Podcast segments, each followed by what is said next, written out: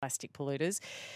And it wasn't just plastic pollution they found. Interestingly, they found some innovative solutions there. So it's not all, you know, grim. There is actually some hope in those countries. And they're with me tonight in the studio, Paul Hellier and Jamie Lepre. There's a little bit of debate about how to pronounce his surname. Apparently, his brother pronounces it a different way. But anyway, they documented their journey across uh, Thailand, Cambodia, and Vietnam in a film called Peloton Against Plastic. It's going to be released next month. It's a documentary, and I thought we should find out a bit more about it. So, good evening to you both. Did you cycle all the way here from Wollongong? That is my first question. Yes. I uh, used a vehicle run by uh, fuel from uh, the fossils of the world. I'm sorry. Or was it a plastic car? Because now you're really in trouble. Yes, all plastic. I'm sorry.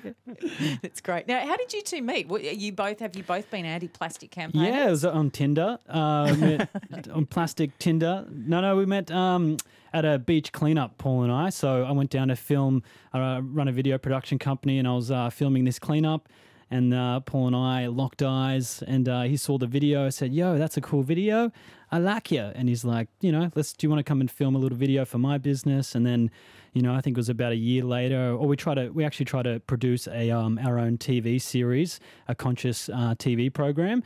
Got the pilot done for that. That went nowhere. And then uh, he's like, "Hey, why don't we go to Asia and uh, ride our bikes from uh, Vietnam all the way to Thailand and see what uh, plastic solutions we can find?" Paul, why choose Asia? Uh, well, I'd spent some time in Vietnam in particular, and I did a little ride on my own there. Um, just bought a bike on the side of the road and rode for about two weeks. But I saw some pretty cool stuff, and I'd worked with some groups as well. And then, but I didn't really document it. So I, when I got home, I said to Jamie, "We should go and film this. It's pretty cool." Had you both been cyclists before? I've uh, got small legs. Uh, no, it was, I, I, you know, rode. I've rode a bike and had rode a bike before that. A but- dragster Yeah, a BMX? a tricycle when I was young, and no, I was you know pretty excited to have a go, and I knew it was going to be a a pretty uh, intense uh, task, but I trained for maybe uh, two months before, very irregularly, and uh, I paid for it on the trip. On the yeah first day, I like felt like giving up and hopping on the bus and uh, going home. how, how bad is the plastic pollution in, in Thailand and Cambodia and Vietnam? Oh well, yeah, it's pretty bad, and um, I think uh, you know most Australians who have been to Southeast Asia would know how bad it is. But the the reason for our journey was to really try and bring some hope and focus on what is happening.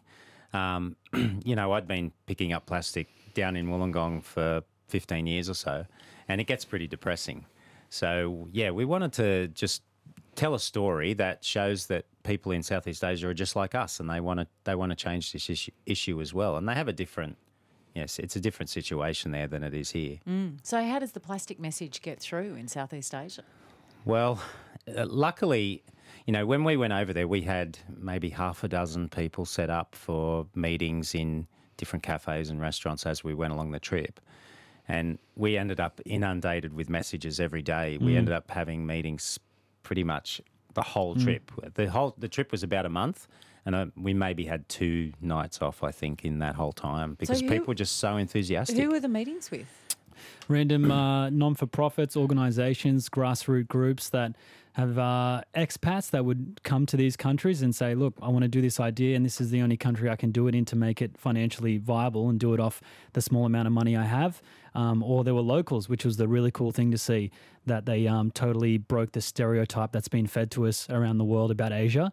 And uh, they were educated and they were super passionate and dedicated to the cause. And yeah, we saw some amazing, amazing. Um, you know solutions some of my favorite were you know using plastic bottles and filling them with plastic and using them um, as building materials you know using grass as uh, straws um, you know alternatives to women's sanitary products and making biodiesels and you know the byproduct of that being glycerin and they turn that into soaps and sell that to hotels some really innovative stuff so yeah we'll uh, having just a great time meeting some really passionate people and I think I, I would, yeah, say for myself, I like the best month of my life.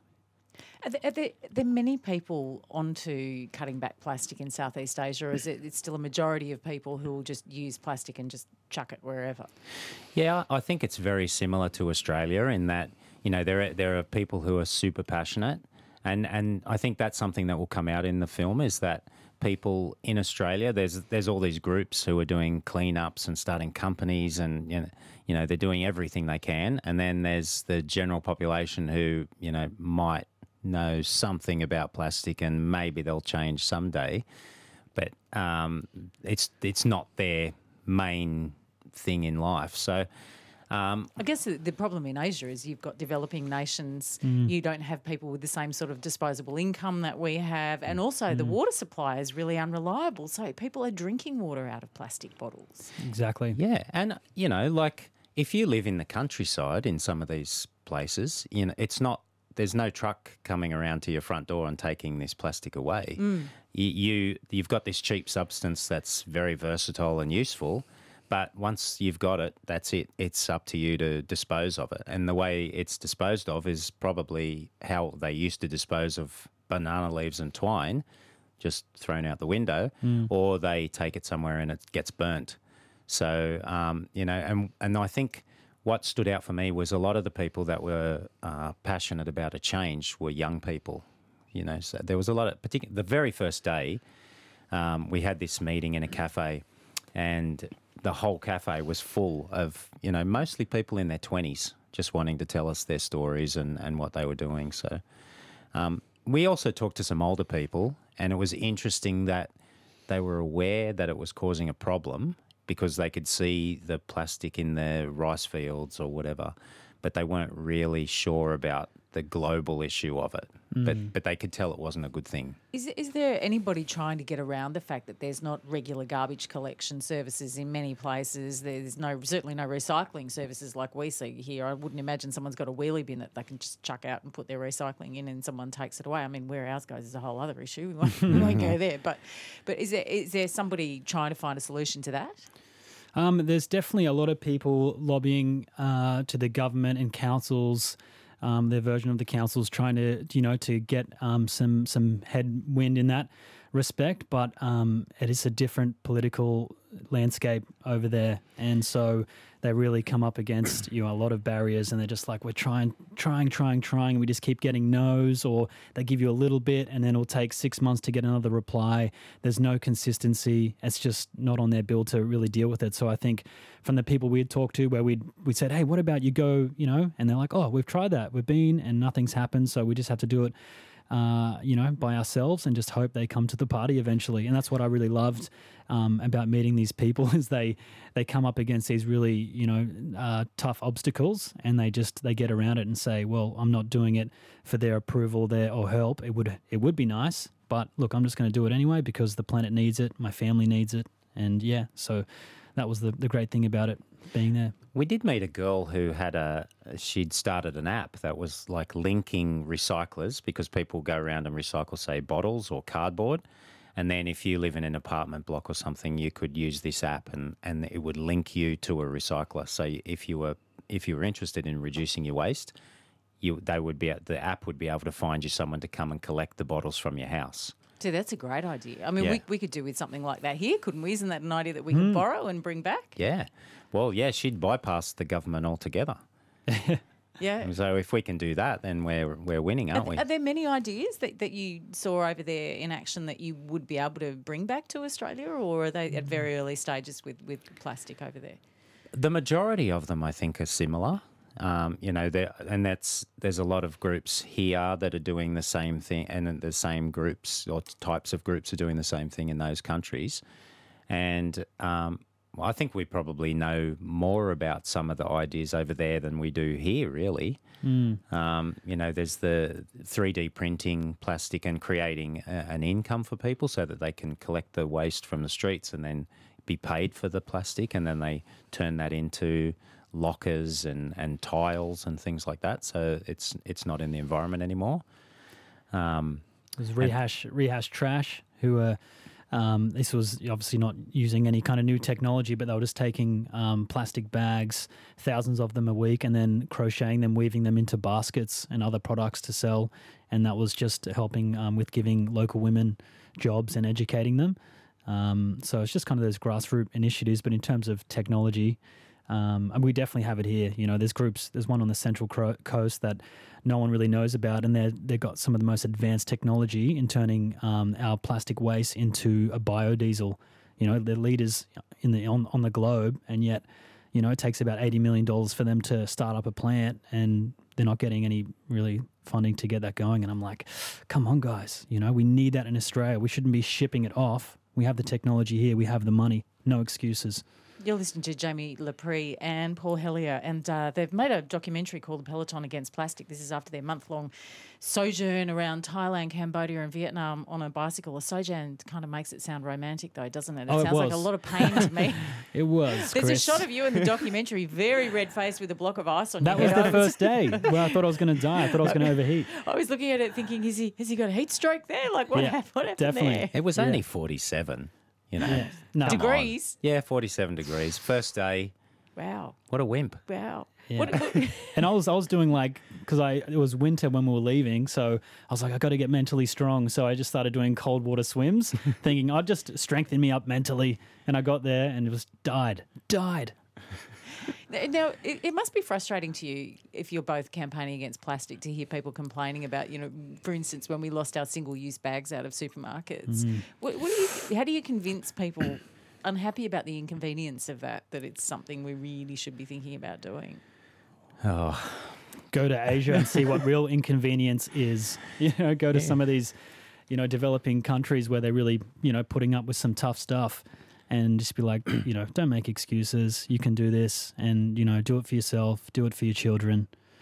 Yeah, Yeah. I th- I think you know if you if you do go you go for a snorkel or somewhere in, in one of these countries or even probably in parts of Australia, and you you go down to the bottom and you're looking at all these amazing fish, and then you come to the surface and there's you know a meter of bits of plastic and plastic bags and all that sort of thing. You start to realise that we all have a part to play in this.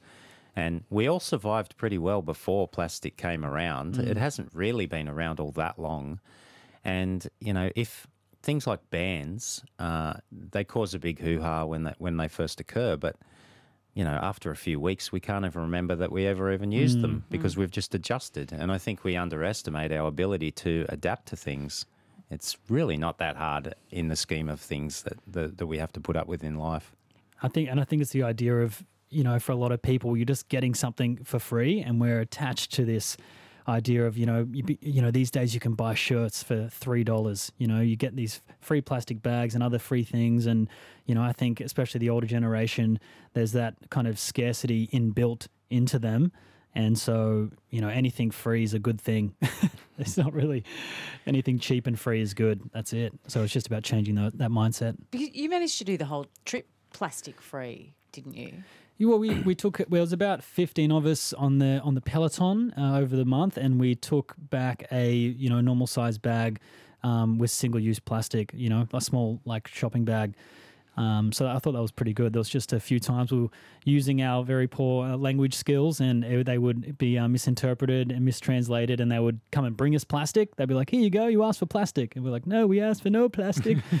Um, so yeah, I, I was pretty proud with that effort. I thought we are going to be coming back with a suitcase because it is just, you know, especially at the end of the day, you've done you know eight ten hours of writing, you've gone and filmed interviews, and then you know going back and charging all our all our camera gear, and then you go out to a to have a drink, and then you don't you forget to ask um, to not have a plastic straw, and it comes out and it's there because everything comes in a plastic bag or plastic straw. So, but yeah, I'm pretty proud of us.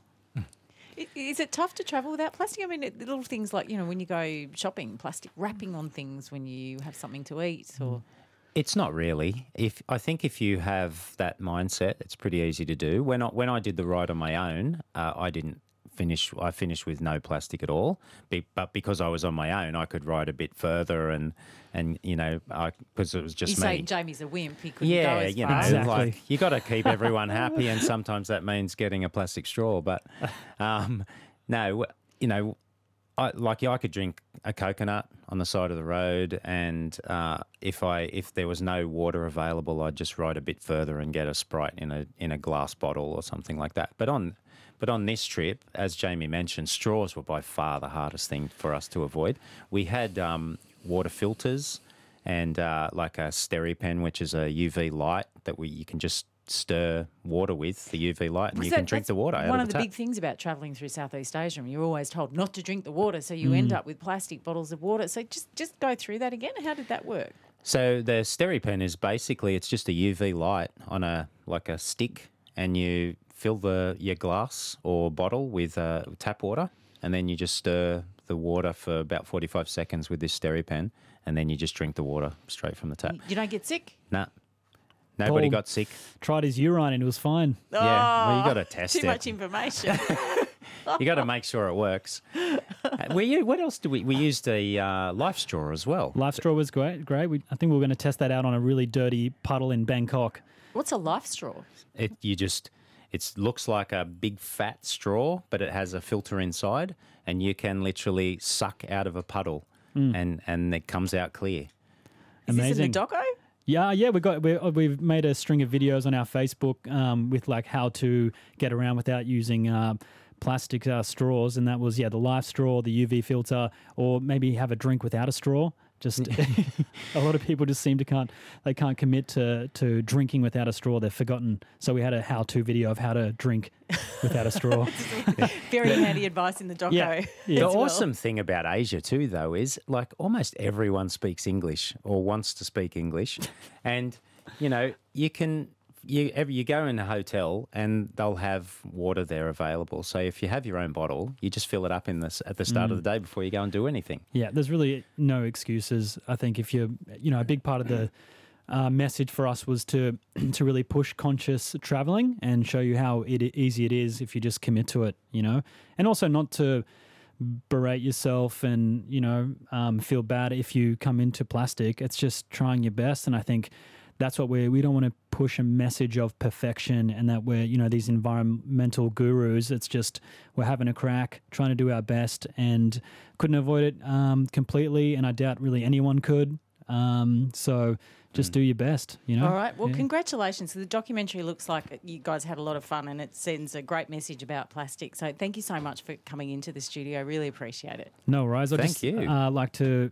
um, let everyone know that our film will be on demand.film. So go check that out. It'd be great for people to to pre-purchase tickets so we can, you know, get this film out there and get the So on demand.film is where they go. demand.film is where yeah our doco will be. Um, you know, it will, all the cinemas it will be on there where it's going to be shown. So Terrific. yeah, All right. It's called The Peloton Against Plastic, being released across Australia on July 31. Thank you for coming in. thanks, Chris. Thanks, Chris. Paul Hellier and Jamie Lepre there. And uh, as I said, yes, the doco is called Peloton Against Plastic on demand.